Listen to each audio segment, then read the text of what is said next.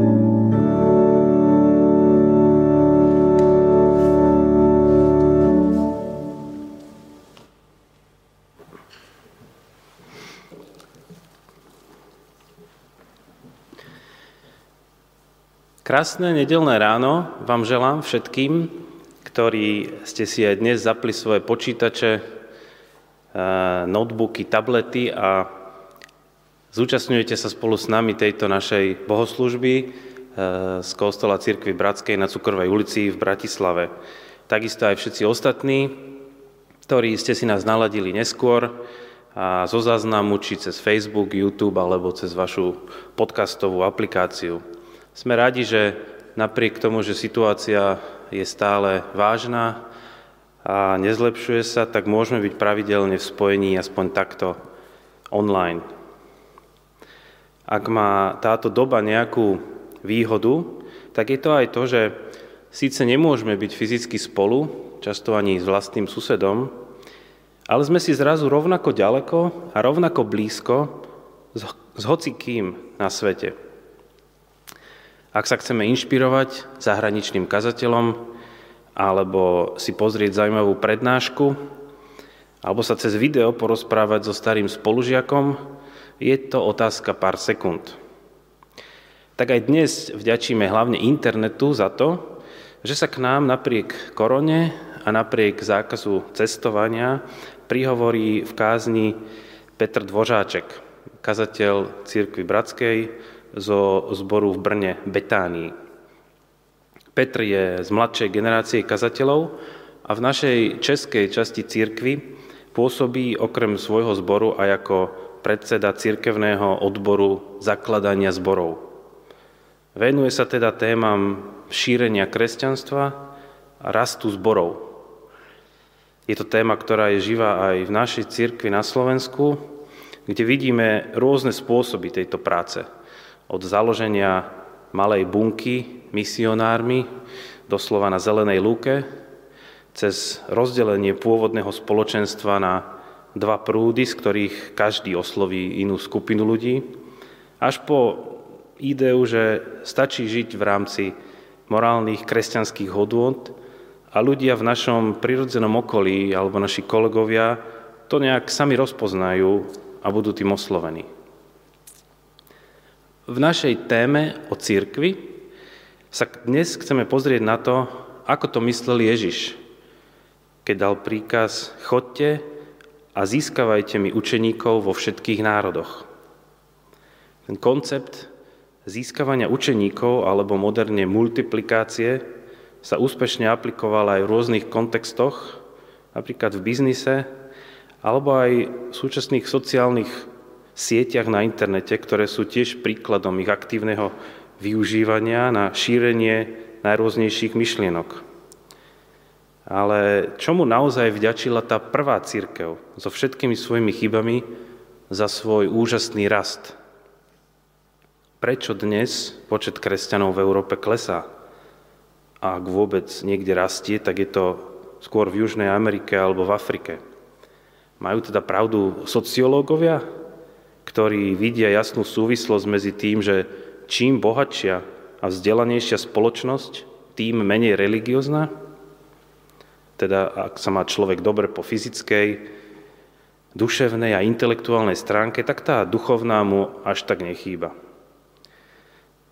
Neviem, na čo presne sa v kázni zamerá Petr Dvořáček, ale teším sa na jeho pohľad k téme učeníctva a šírenia Evanielia či dokáže byť dnes církev, aj náš zbor, tým inkubátorom, teda prostredím, kde vzniká a rozvíja sa nový život z Krista a v Kristovi.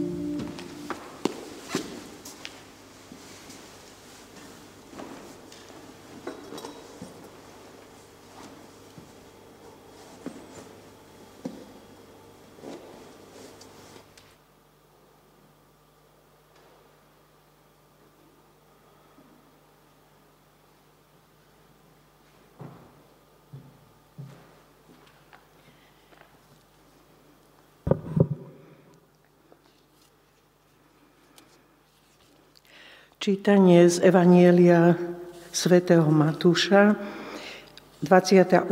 kapitola, verše 16 až 20. Jedenácti učeníci odišli do Galilei na vrch, kam im rozkázal Ježiš. Keď ho uvideli, kláňali sa mu, no niektorí pochybovali. Ježiš pristúpil a povedal im, Daná mi je všetka moc na nebi aj na zemi. Choďte teda a získávajte mi učeníkov vo všetkých národoch a krstite ich v meno Otca i Syna i Svetého Ducha a naučte ich zachovávať všetko, čo som vám prikázal. A hľa, ja som s vami po všetky dni až do konca sveta. Amen.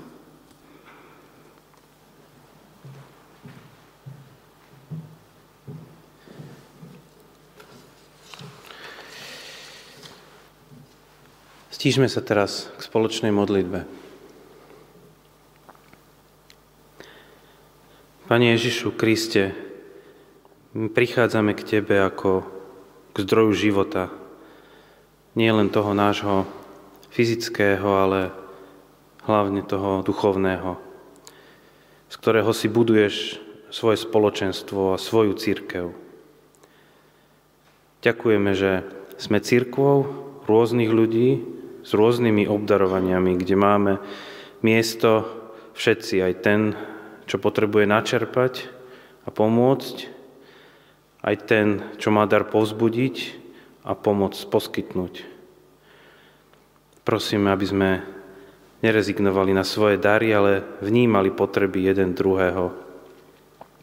Daj nám, prosím, väčšiu ochotu vystúpiť z našich zabehaných cestičiek, Daj nám väčšiu túžbu hovoriť osobne s našimi priateľmi, kolegami, susedmi o tom, čo pre nás znamená viera a vzťah s Tebou. Pomáhaj nám tvoriť také vzťahy s ľuďmi, aby v nás videli Tvoj obraz, Tvoju lásku a Tvoj záujem.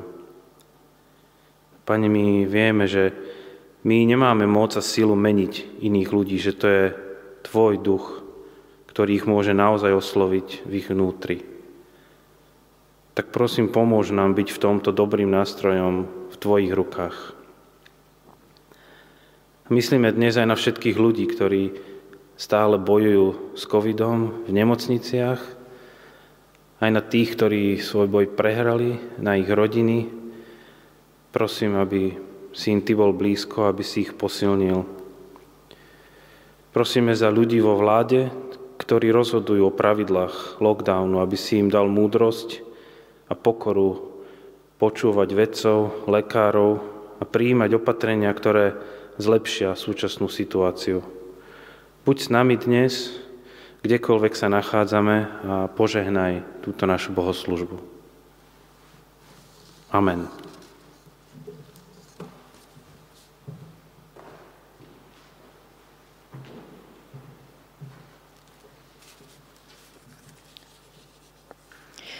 Evangelium svätého Jána, 14. kapitola, verše 1 až 15. Nech sa vám srdce neznepokojuje. Verte v Boha, verte aj vo mňa. V dome môjho otca je mnoho príbytkov. Keby to tak nebolo, bol by som vám azda povedal, že vám idem pripraviť miesto.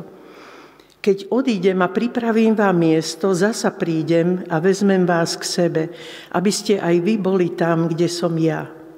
A cestu, kam idem, poznáte. Tomáš mu povedal, pane, nevieme, kam ideš a ako môžeme poznať cestu. Ježiš mu povedal, ja som cesta, pravda i život. Nik nepríde k Otcovi, ak nejde cezo mňa. Ak ste ma spoznali, budete poznať aj môjho Otca. Odteraz ho už poznáte a videli ste ho. Ozval sa Filip. Pane, ukáž nám Otca a to nám postačí. Ježiš mu povedal, Filip, toľký čas som s vami a nespoznal si ma. Kto videl mňa, videl aj Otca. Ako to, že teraz hovoríš, ukáž nám Otca. Neveríš, že ja som v Otcovi a Otec je vo mne? Slová, ktoré vám hovorím, nehovorím sám od seba, ale Otec, ktorý zostáva vo mne, koná svoje skutky. Verte mi, že ja som v Otcovi a Otec je vo mne. Ak nie pre iné, aspoň pre tie skutky verte. Amen, amen, hovorím vám, že aj ten, kto verí vo mňa, bude konať skutky, aké ja konám, ba bude konať ešte väčšie, lebo ja idem k Otcovi a urobím všetko, o čo budete prosiť v mojom mene, aby Otec bol oslávený v Synovi. Keď ma budete o niečo prosiť v mojom mene, ja to urobím. Ak ma milujete, budete zachovávať moje prikázania.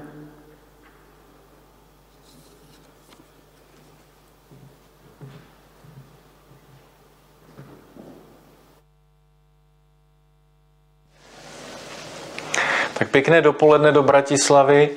Jsem velmi vděčný a rád za to pozvání, když nemůžeme se vidět naživo, tak alespoň takto na této platformě.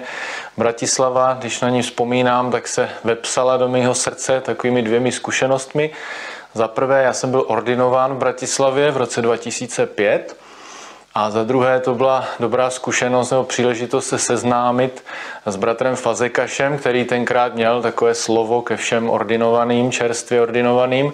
A navíc právě bratr Fazekaš byl vikář, který začínal na sboru, kde jsem začínal já, v Benátkách nad Izerou. Tak jsme se tam mohli setkat, poznat se a dokonce si udělat, tuším, fotku. Tak o to víc mě to těší, že můžu takto pozdravit vás v Bratislavě. A dneska máme před sebou téma učednictví. Měl bych něco říct o učednictví. Tedy o tom, jak je možné, že jeden člověk odstartoval tak obrovské hnutí, které mělo dopad na celý svět po celá staletí a tisíciletí.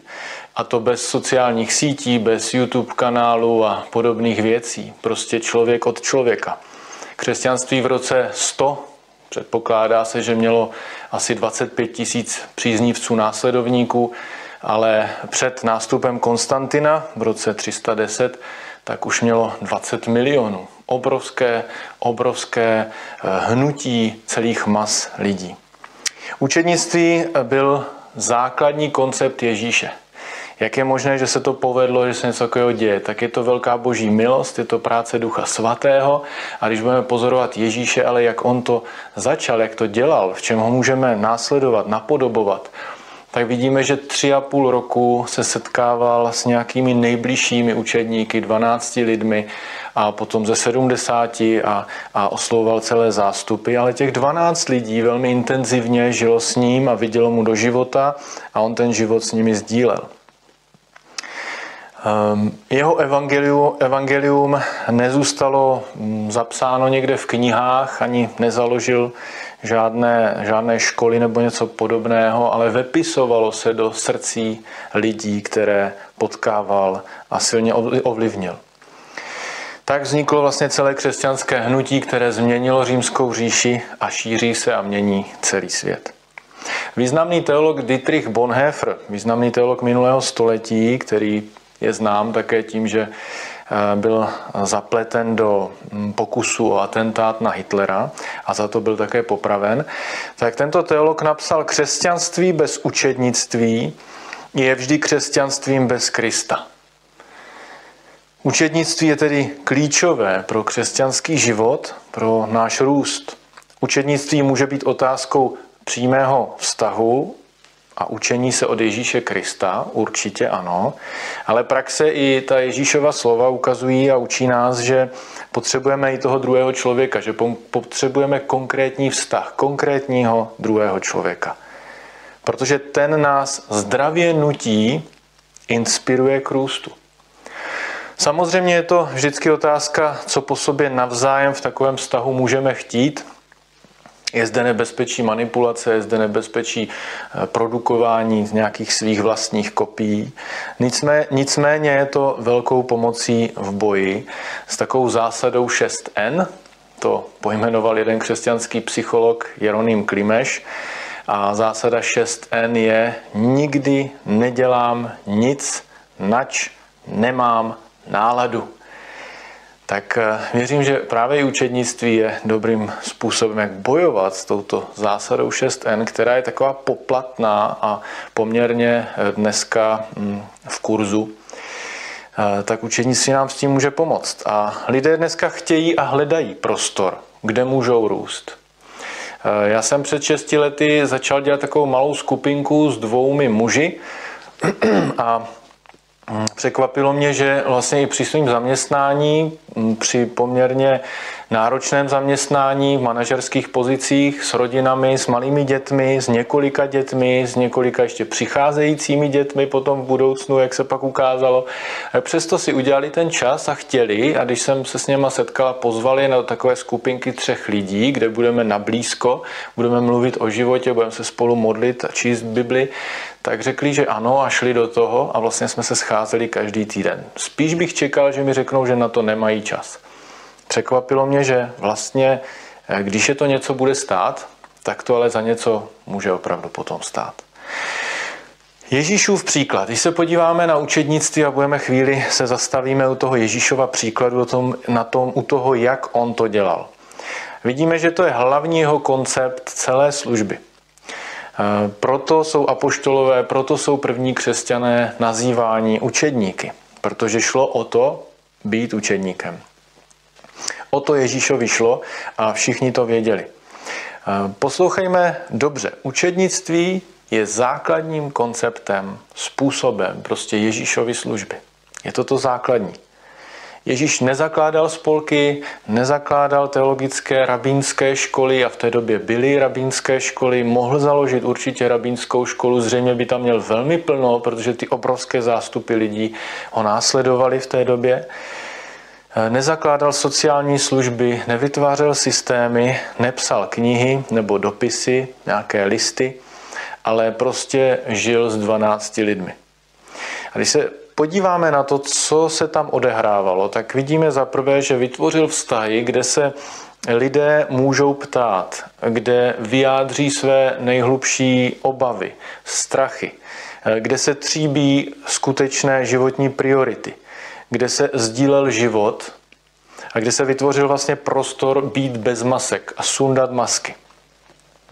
Není to tedy prostor jako povídání u pivka někde v hospůdce nebo, nebo takové povídání se sousedem někde na nároží, ale je to místo, kde můžu sundat masky a být takový, jaký jsem a prostě nebo takový, jaký taky nejsem. Prostě nejsem takový či onaký a nebojím se to otevřít a říct. A tento prostor je nutný pro to, abychom se posunuli aby se vyřešily ty nejpodstatnější otázky našeho života. A mnohokrát nám nepomůže chodit eh, na biblické hodiny a, a, a studovat a poslouchat kázání na internetu a, a všechno možné, zdrojů je mnoho. Pokud někdy nevyřešíme něco bolavého, nějakou závislost, nějaké destruktivní naše chování, návyky, tak se nemůžeme posunout víc dopředu. A ten prostor, kde já můžu sundat ty masky a můžu toto říct a řešit, je nesmírně proměňující. I u Ježíše vidíme, mm, že se ptá učedníků, za koho mě pokládáte vy? Co si myslíte o mně? Sundejme ty masky, co si myslíme? Co si, řekněte mi to. Řekněte mi to. Vy jste moji přátelé, jim říká v Janovi 15. Říká jim, kdo pro něho jsou že jaký k ním má vztah. Čili je to vztah opravdu na blízko, vztah, kde se sundávají ty masky. Za druhé, on vytvořil vztahy, kde je taková důvěra, eh, kde je bezpečný prostor, že lidé byli ochotní přijmout kritiku, přijmout zpětnou vazbu, přijmout reflexy. Eh, učeníci například se dohadují o tom, kdo bude největší a on jim dává zpětnou vazbu a říká jim, no v čele stojí ten, kdo slouží. Jo, ten, ten má sloužit. Ten největší, no, to je ten, kdo bude poslední. Ježíš dává reflexi jejich způsobu uvažování, který byl velmi přirozený. Za třetí vytvořil vztahy, kde lidé byli ochotní přebírat zodpovědnost, kde vstupovali do praxe, kde si to vyzkoušeli, kde to dělali – vysílá v Lukášovi 10, vysílá vlastně 70 takových učedníků. Jděte do okolních vesnic a zvěstujte, že se přiblížilo Boží království. Uzdravujte nemocné a tak dále. A oni, oni skutečně jdou A dělají to. Takže vytvořil příležitost, vyslal je do té praxe, aby oni převzali tu zodpovědnost, aby oni nesli to, tu zprávu o Božím království, tu jeho zprávu, s kterou vlastně on přichází. Za čtvrté volal k následování. V Matouši 9.9 čteme, uviděl v celnici sedět člověka jménem Matouš a řekl mu, následuj mě. Matouš vstal a následoval ho. Čili volá k tomu, pojď, pojď, mám nárok na tvůj život. Pojď za mnou, opusť to, co je tvé, na co jsi zvyklý, v čem se cítíš dobře, co je možná jisté a pojď za mnou. Takže vytváří vlastně prostředí určitých nároků, povolání do něčeho. A za páté, Ježíš dělá věci tak, aby lidé začali dělat svým způsobem, svým způsobem to stejné. On to předává, on předává štafetu vlastně těm lidem. V Janovi 5.19 čteme, Ježíš jim řekl, amen, amen, pravím vám, syn nemůže sám od sebe činit nic, než to, co vidí činit otce. Co činí otec, stejně činí i jeho syn. A jinde v Janovi čteme, kdo věří ve mne, i on bude činit skutky, které já činím a ještě větší, neboť já jdu k otci. Takže on říká, já vidím na otci toto a tak to dělám. A pak zase říká, to, co vidíte na mě, vlastně dělejte vy. I on bude činit skutky, kdo věří ve mně. Ty skutky, které já činím. Takže vidíme tam tu posloupnost, která je jednoznačná. Učenické vztahy u Ježíše Krista mají ten prostor, vytváří se ten prostor, prostor bez masek, prostor reflexe, zpětné vazby našeho života, prostor si to vyzkoušet, vyzkoušet si to s nějakou podporou eh, toho druhého. Za čtvrté je to prostor nároků a povolání. Není to jenom takové poplácávání po zádech a povzbuzování, je to i prostor nároků a povolání. A za páté je to prostor se učit. Učit, abych učil. Nejen se učit, ale abych zase já učil druhé. Vše to vyrůstá z lásky k Bohu a z lásky k bližnímu. A otázka je, kde máme my takový prostor v našich zborech, v našich životech. Ježíš kázal na veřejnosti, uzdravoval všechny nemocné, dělal mnohé zázraky. Ale základ jeho pobytu tady na zemi pro budoucí církev má název učednictví.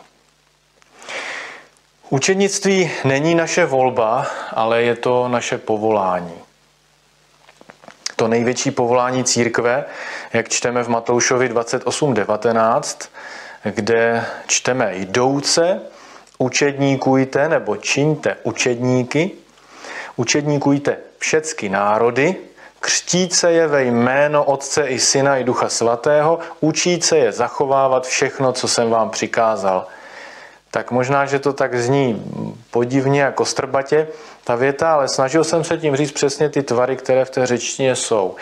A my tam vidíme, že vlastně jediné to sloveso v aktivním tvaru je čiňte učedníky. To je to, co tím Ježíš chtěl říct. To ostatní jen popisuje, jak se to bude dít. No jdouce, křtíce a učíce. Ale v celém tom jde čiňte učedníky.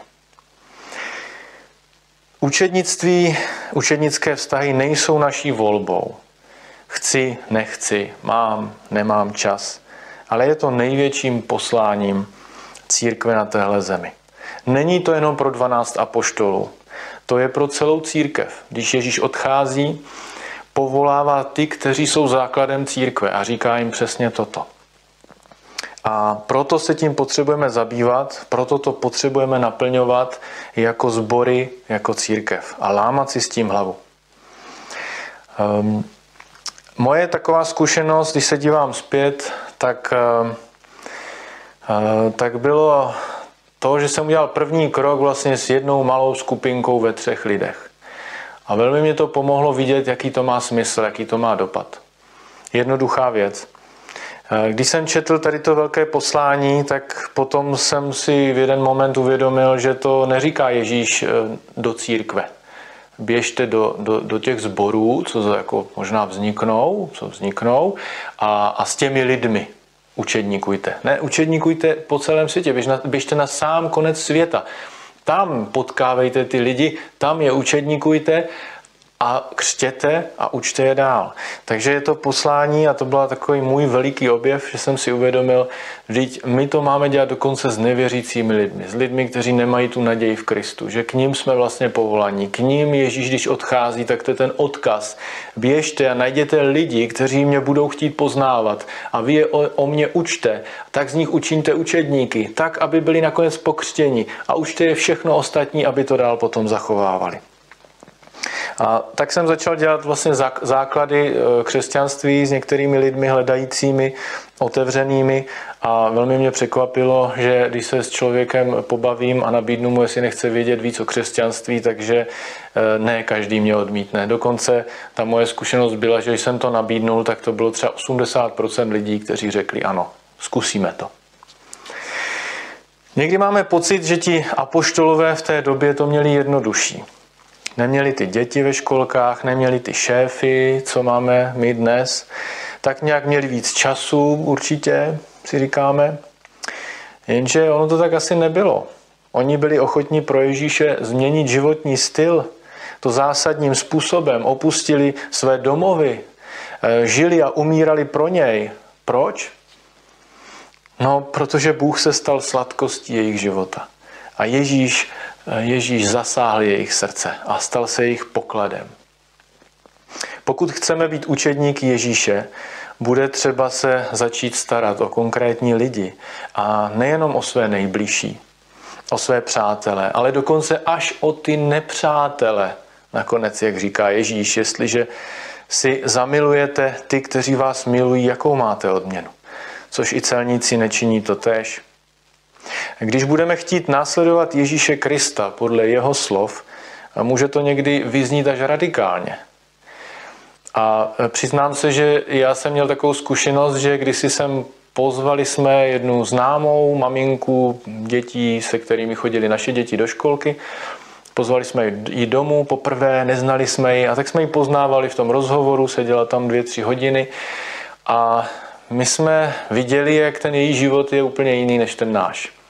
Když odešla, jsme se na sebe jenom s manželkou podívali a viděli jsme, že nevíme, jak tomu člověku přistoupit, co mu jako dát.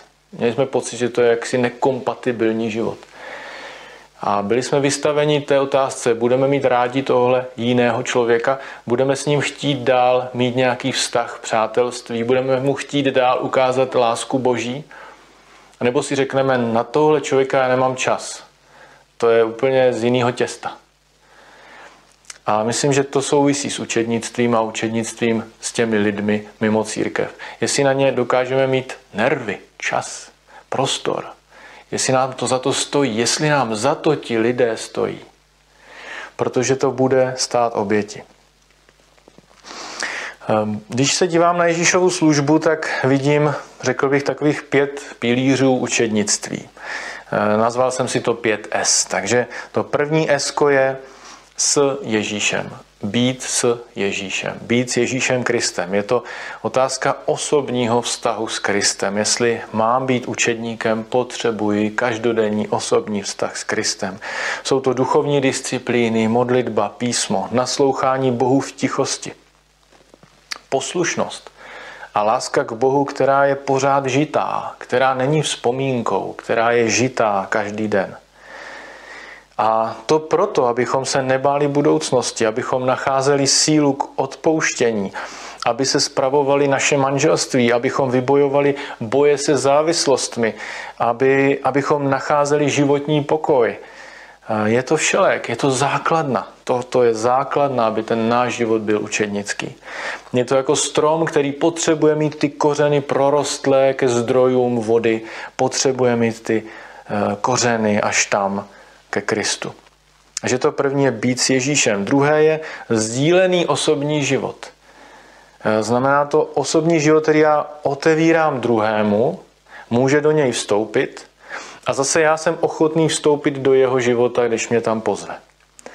Znamená to nějakou rovinu vykazatelnosti nebo otevřenosti a ochoty říct na sebe věci, které člověk rád na sebe neříká. Dobrou platformou můžou být samozřejmě skupinky, ale důležité je vlastně hledat prostor, kde můžu otevřeně mluvit o svém životě a jak já, tak i ten druhý.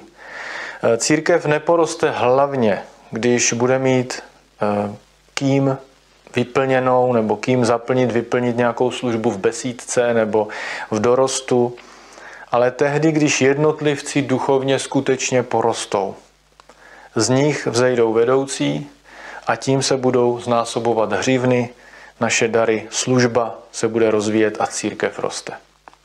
Klíčem je tedy duchovní růst, posun, prokousání se někdy nějakou manželskou krizí, právě s pomocí druhého, opuštění nejrůznějších závislostí, proměna chování, když si nevíme rady se svým hněvem, nevíme si rady se svou manipulací, nevíme si rady s mnohými dalšími věcmi. Mocí Ježíše Krista a s pomocí druhého je to možné. Je možná změna. To je sdílený osobní život. Třetí S jsou skutky milosrdenství. V Markovi 10.45 čteme, vždyť ani syn člověka nepřišel, aby si nechal posloužit, ale aby posloužil a dal svůj život jako výkupné za mnohé. Křesťanství, křesťanství není žádná, žádná vnitřní cesta k pokoji, harmonii a štěstí. Také, samozřejmě. Ale není to to, oč tu jde. To je, to je totiž jenom převlečené sobectví někdy. Ale my jsme povoláni k tomu dělat skutky, milosrdenství, eh, proměňovat to do nějakého, do něčeho skutečného, hmatatelného. Možná pohlídat děti nějakým manželům, kteří to potřebují, pomoct na baráku sousedovi, co dělá novou střechu, zastat se spolupracovníka, kterého, kterému se děje křivda, třeba v zaměstnání.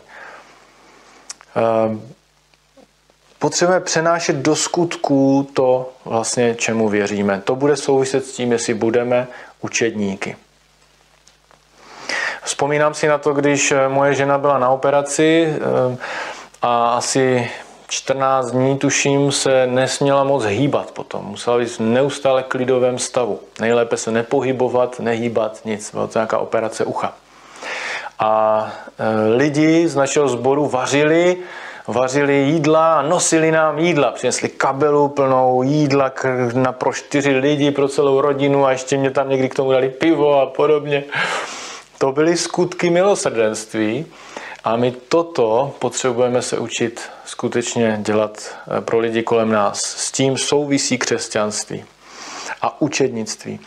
Co čtvrté esko je správcovství, život je, život je dar, život my nevlastníme. My jsme správci božích darů.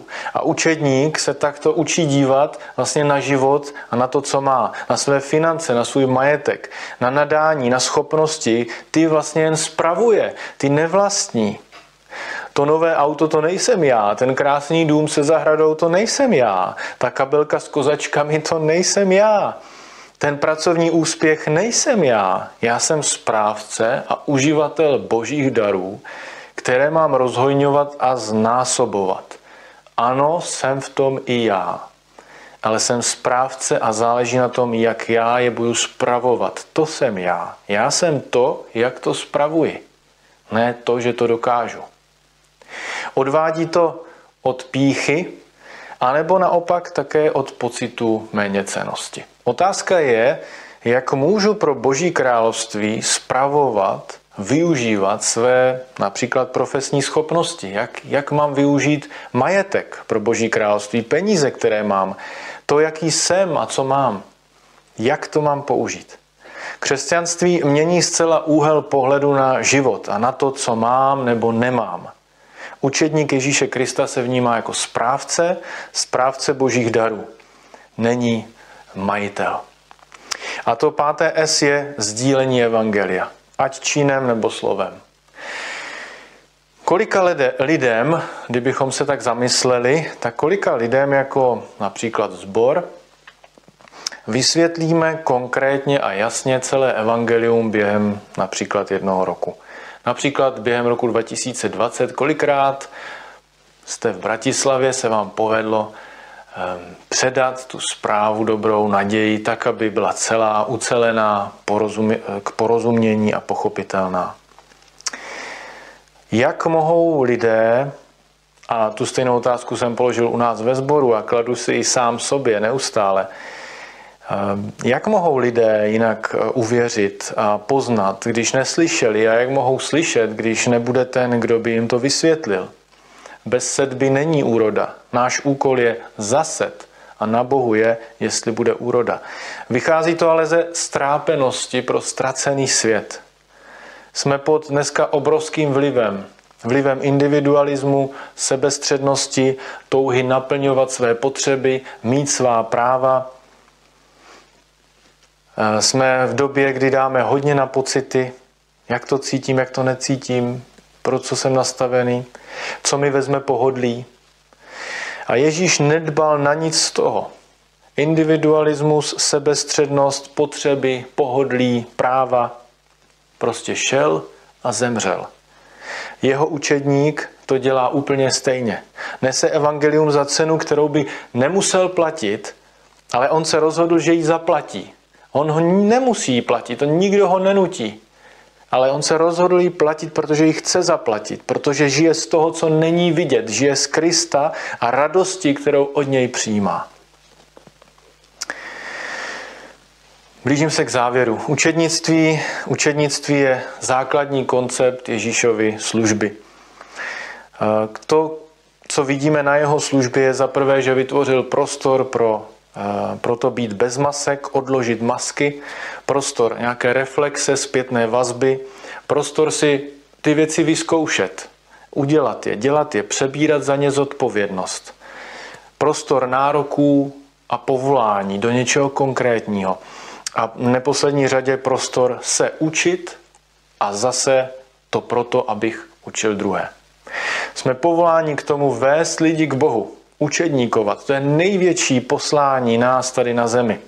Je to to nejdůležitější. Není nejdůležitější prožívat boží blízkost. Není nejdůležitější znalost písma. Není nejdůležitější pouhá sociální práce a dokonce ani není nejdůležitější konat bohoslužby. Nevadí, když nebudou, ale když se neděje učednictví, to vadí nakolik všechny ty zmíněné věci jsou dobré a potřebné. Někdy přemýšlíme o tom, jak budovat náš sbor, jak, jak, to, jak to posunout, jak to rozvíjet. A možná si řekneme, no tak zkusíme učedníci, no, budeme dělat ty učedníky, budeme vést ty lidi konkrétní. A když je začneme vést, začneme zjišťovat, co jim vlastně máme předávat. Začneme docházet k tomu nejpodstatnějšímu a to je Ježíš Kristus, to je život z Evangelia, že nic víc vlastně nemáme. Zkusme to otočit. Zkusme začít každý u sebe zvláštní pro Krista. Zvláštní pro evangelium. Žít to evangelium každodenním životem. V tom, co žijeme a jsme. To bude přinášet potom uh, vlastně uh, ty učednické vztahy, budu vidět lidi kolem sebe, kteří potřebují pomoc, kterým pro něco, něco pro ně můžu udělat a začnu se jim věnovat a to nakonec budovat církev. To bych přál vám i sobě a přeji nám, ať nám v tom hospodin žehná.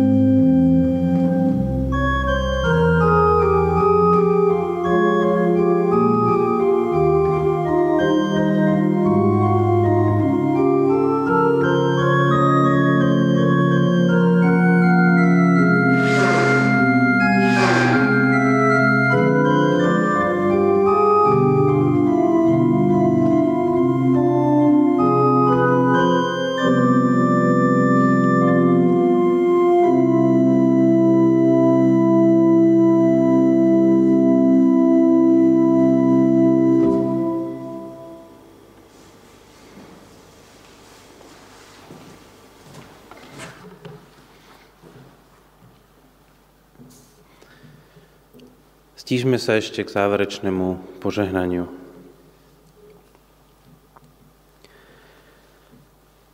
Bože, pomôž nám vytvárať priestory dôvery, kde môžeš pôsobiť a premieňať nás. Kriste, ukazuj nám, ako zmeniť svoje životy, aby sme mali čas a ochotu venovať sa iným ľuďom a nebáli sa otvárať sa im.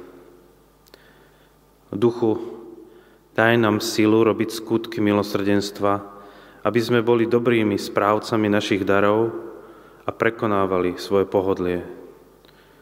Kristovi Ježišovi. Amen.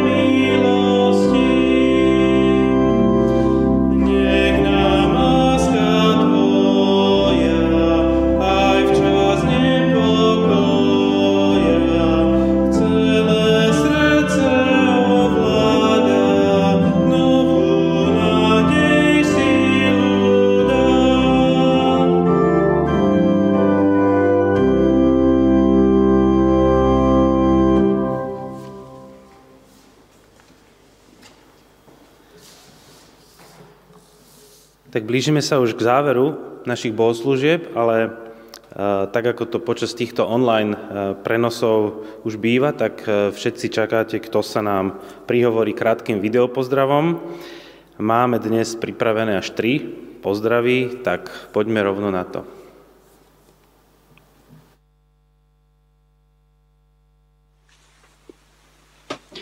Dobré ráno, srdečne vás pozdravujem z Kice. Myslela som, že dnes budem sedieť za orgánom, ale situácia je na hraniciach natoľko vyhrotená, že si už netrúfam ísť ani bicyklom po postranných uličkách, lebo vlastne by som ilegálne prekračovala hranice. A tak musím počkať, kým sa začne škola a budem pendler, alebo situácia sa úplne zmení. Inak sme zdraví, plní nádeje, že bude lepšie. Rada by som Pánu Bohu zaďakovala za vás. Mnohí ste mi veľmi, veľmi blízki. Aj keď to možno neviem dať tak najavo, ale viem, že nás spolu spája niečo hlboké, krásne, pevné, stále. Pán Ježiš a jeho láska. Takže ďakujem. Prajem vám zdravie, pokoj Boží a silu zvládnuť toto nepríjemné obdobie. A našmu milému kazateľovi Petrovi prajem vedenie Duchom Svetým a veľa krásnych eh, chvíľ s nami.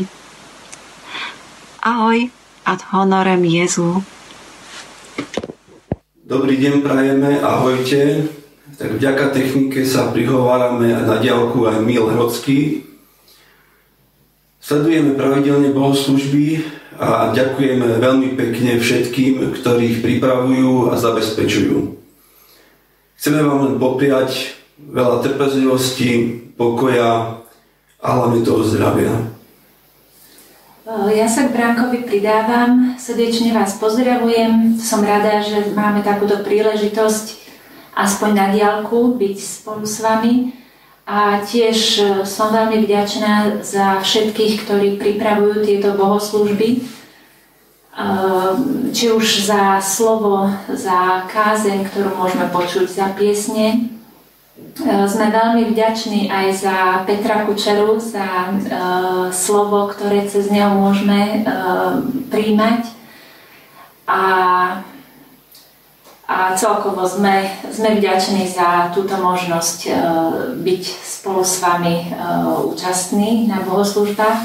A tiež vám chcem popriať hlavne zdravie a Božie požehnanie, aby sme to spolu zvládli a videli sa, verím tomu, o, o nejaký čas aj osobne. Tak dúfame, že vďaka vakcínám do skorého videnia. Tak všetko dobré. Dovidenia. Dovidenia, ahojte. Milí priatelia, srdečne vás pozdravujem z Dánska, kde som sa presťahoval pred 6 mesiacmi na pozvanie UNICEFu pomôcť s distribúciou vakcíny proti COVID-19.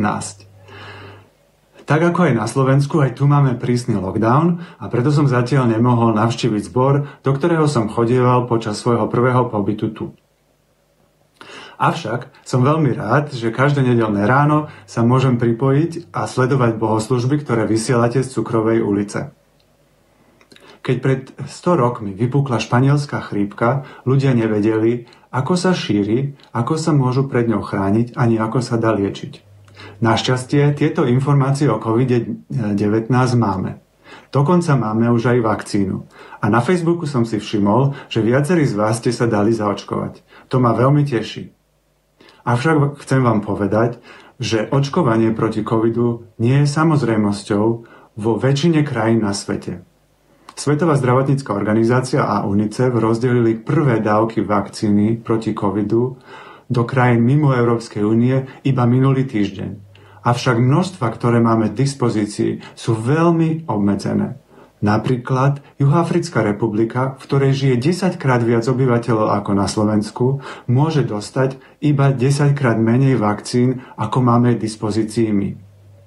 Chcem vás teda poprosiť, aby ste ďakovali za Európsku úniu, za našu krajinu, za ľudí, ktorí vakcínu vymysleli, vyrobili a distribuovali do zdravotníckých zariadení blízko vám. Aj tým, ktorí e, vám ju aplikovali. Avšak nezabudnite sa modliť za tých, ktorí zatiaľ k vakcíne nemajú prístup. Ja sa teším, že sa čoskoro všetci budeme môcť zaočkovať a znovu sa stretnúť.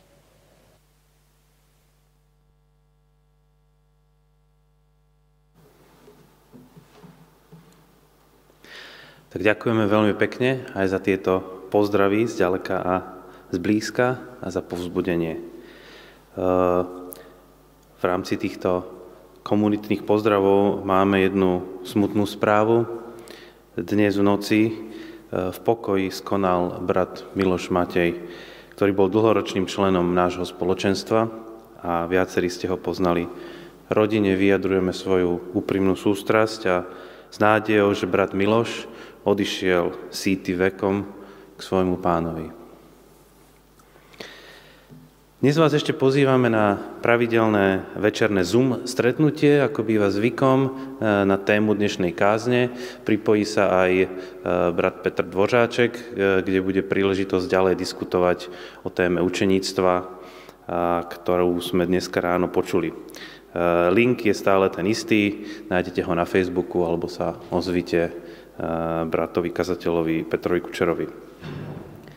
Budúcu nedelu zatiaľ pokračujeme v tomto istom režime, online bohoslužby o 10. A Petr Kučera začne v rámci tej veľkej témy o církvi takú avizovanú exkurziu do života prvých kresťanov výkladom prvého listu Apoštola Pavla Timoteovi. Keď postupne prejdeme cez všetkých 5 kapitol tejto knihy. Čo je vlastne aj 5 nediel, ktoré nám zostávajú od dnes do kvetnej nedele pred Veľkou nocou. A zároveň e, chceme toto obdobie do Veľkej noci e, využiť na hĺbšiu duchovnú prípravu aj formou krátkých zamyslení s diskusiou, ktoré bude viesť na Zoome každú stredu o 18. Petr Kučera. Link je tiež ten istý ako na nedelné večerné bohoslužby. Tieto zamyslenia samotné, už bez diskuzie, budú dostupné aj neskôr na našom YouTube kanále, takže si ich e, môžete pozrieť aj, aj mimo toho termínu stredy. Začíname prvou touto stredou e, tento týždeň 17.2., čo je Popolcová streda.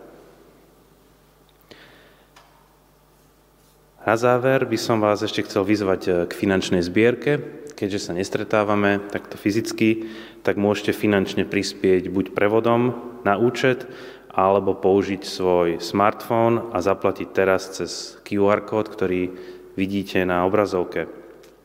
Najvhodnejším spôsobom pre nás je to, keď si zriadíte trvalý príkaz na náš účet, aby ste takto pravidelne mohli prispievať eh, náš, pre náš zbor hociakou aj menšou sumou. Sme veľmi vďační, opäť opakujem, za podporu a evidujeme v januári a februári zvýšené dary, ktoré nám pomáhajú udržiavať v chode celú našu budovu aj tieto online aktivity. To je už naozaj všetko. Prajem vám príjemný zbytok dnešného dňa a dobrú chuť k nedelnému obedu.